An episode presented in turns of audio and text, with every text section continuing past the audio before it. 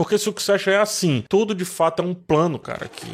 Ai, meu Deus, ai, meu Succession. Succession, temporada 4, episódio 3. Vamos lá falar de uma coisa só e ao mesmo tempo de muitas. Quem estava preparado para isso, atira a primeira pedra, mas por que, que a gente não estava preparado mesmo, né? Enfim, ao longo desse vídeo, por favor, cogite se inscrever nesse canal e também deixar um like. É de graça, mas ajuda demais. Saiba que esse vídeo contém spoilers, fique então por sua conta e risco. Isto dito, vamos lá ao que realmente interessa.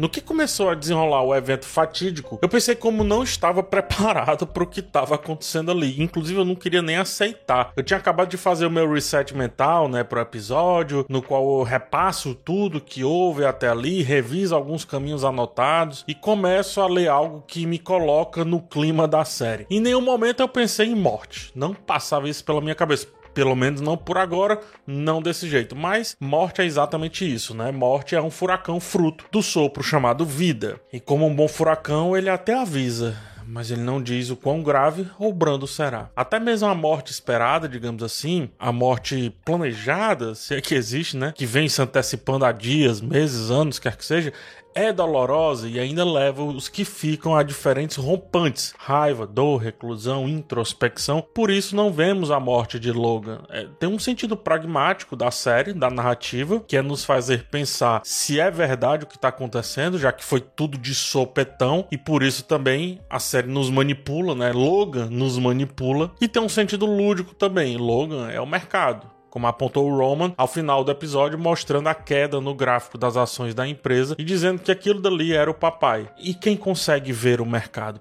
principalmente quando ele morre, né? Como a morte é sobre quem fica, as reações dos personagens são buscadas de maneira frenética por uma lente que não para um segundo. A câmera vai desesperadamente para a mão, tentando correr atrás do que der, do que aparecer na frente dela mas nunca conseguindo mostrar tudo. No mínimo flashes, cenas quase soltas de pequenas reações, como Roman sem saber abraçar Connor, por exemplo, como também o que acontece no fundo do quadro, um ou outro personagem olhando estático para o nada e evidente, pensando tudo ao mesmo tempo. Kendall tenta reverter o irreversível, tenta aceitar, saber se gosta ou não, inclusive remonta sua relação com o pai, momentos recentes e busca o melhor médico do mundo. Antes disso, re rechaça a mensagem final. Não, não quero dar essa mensagem final, toma esse celular. Eu não quero isso não, nem sei, nem quero. Entretanto, é, nem tem mensagem perfeita para esse momento, nem tem nenhum médico que consiga trazer um ser humano do mundo dos mortos. Tenha o dinheiro que você tiver.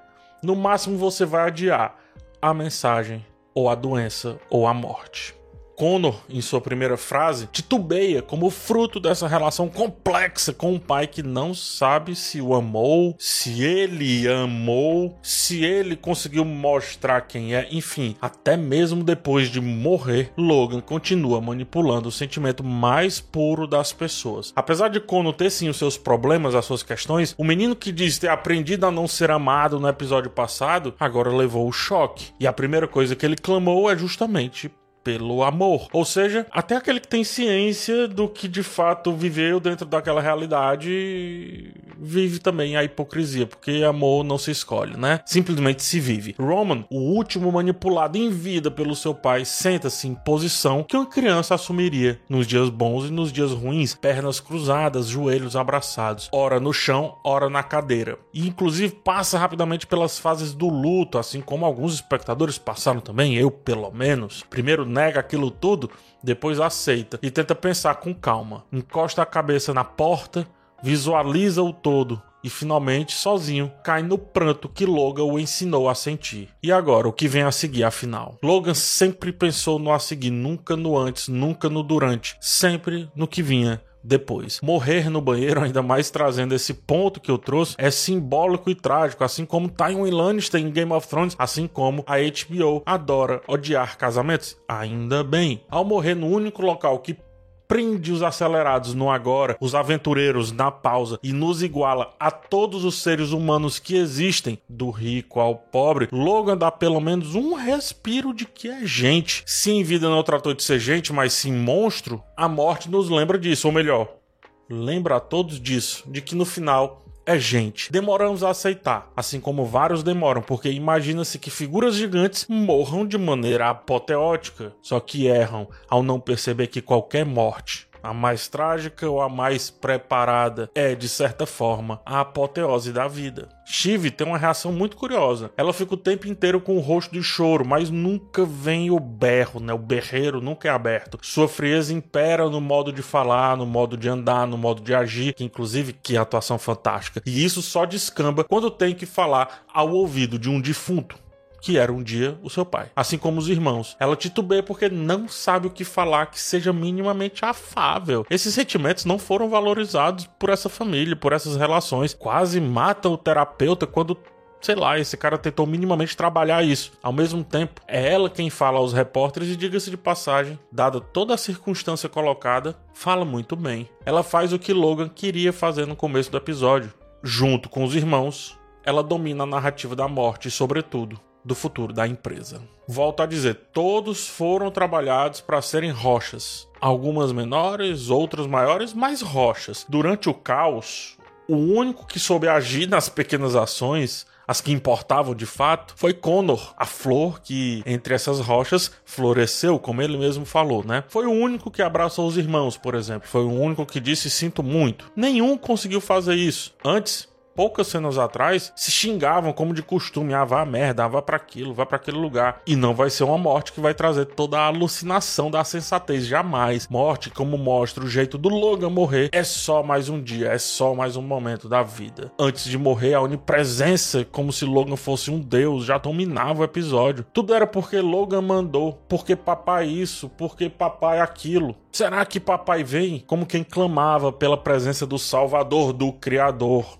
tudo era Logan. Todas as ações, pequenas ações, grandes ações, eram atreladas a ele. Seja a desculpa do Greg não viajar dada pelo Tom, seja a ação dos três irmãos, ou seja, a tentativa de Roman em demitir Jerry. Tudo é fruto de um papai mandou, sendo, portanto, todos garotos de recado. Até quando não querem, até quando pensavam que não seriam. Desse Deus que escreve totalmente torto por linhas retíssimas.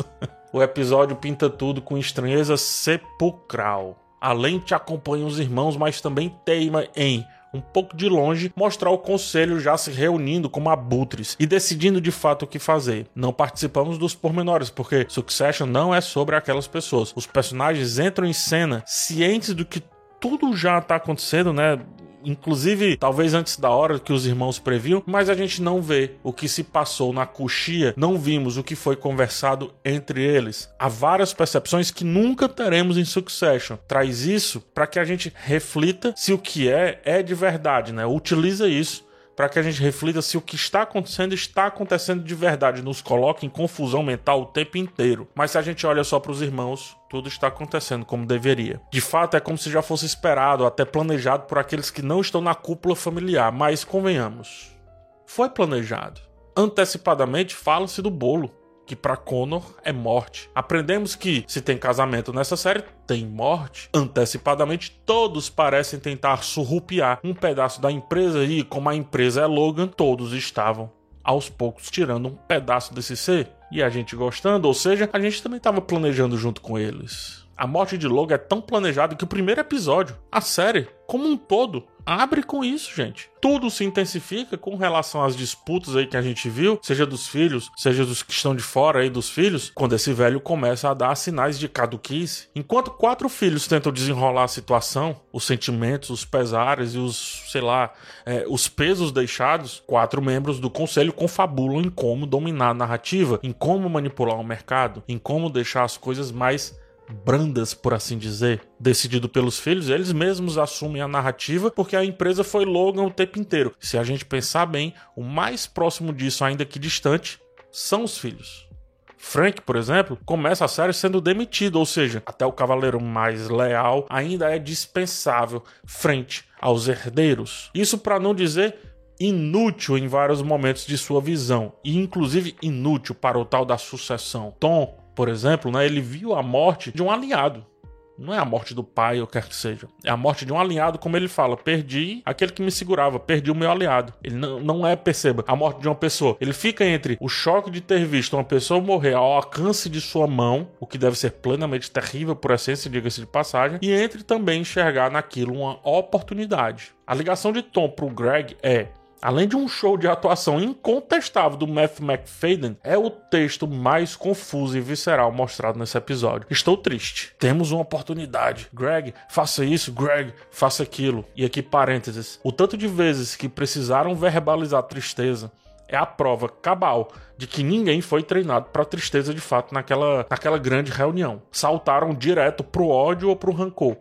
Tristeza não se diz, tristeza se sente e se vê claramente. É evidente demais. E aqui fecha parênteses. Tom, Desde o começo da série, o abutre, mais marca velha de todos, não sabe como comer a carne deixada dessa vez, porque é o primeiro a chegar em muito tempo ele sempre comeu carniça. É o abutre que chega por último e se contenta com o que está entranhado nos ossos ali. Só que agora não mais. O grande provedor de ossos se foi. Por isso ele fica entre a tristeza e a satisfação de ter mais um corpo a seu dispor, mas não sabe o que fazer com aquilo ou de, pela primeira vez, ver o abate daquilo que tanto se fartava com o prato já pronto. Ter um corpo, mas não saber o que fazer com ele, é a marca de quem nunca cozinhou verdadeiramente a sua comida. Inclusive, como um bom vivan que gostava de ser, ele apenas pedia.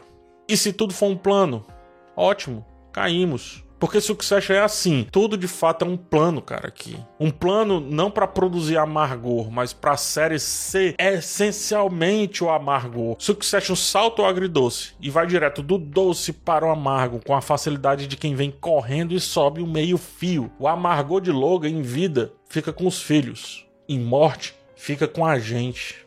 Succession não só sabe o que faz, como sabe a hora de fazer que é totalmente diferente da hora dita como certa. Afinal, não era para ter isso ocorrido apenas nos desfechos aqui dessa série? Não era para isso ter acontecido apenas ao final? O certo, na verdade, aqui passa a ser a partir de agora. O certo passa a ser ditado por Succession, porque ela não é fruta, ela é raiz. Assim como Logan, Succession é esse legado sórdido e muito assertivo ao mesmo tempo. É o amargo mais amargo que se possa ter. É o tudo antes da avalanche do nada. É a apoteose transformada, nesse caso, em enterro. Logan, perceba, jamais deixaria todos saírem com a satisfação das suas ações, seja vender a empresa, seja escolher um sucessor de fato. E a vida fez esse trato muito bem feito com ele. O levou até aquele momento, apesar dos pesares, e o retirou no momento em que iam começar a ganhar do maior jogador de xadrez que a gente já viu por essas bandas. Em Conchavo, a vida ama a figura do Logan porque a vida ela gosta de nos fazer refletir invariavelmente sobre a morte. É a obsessão da vida.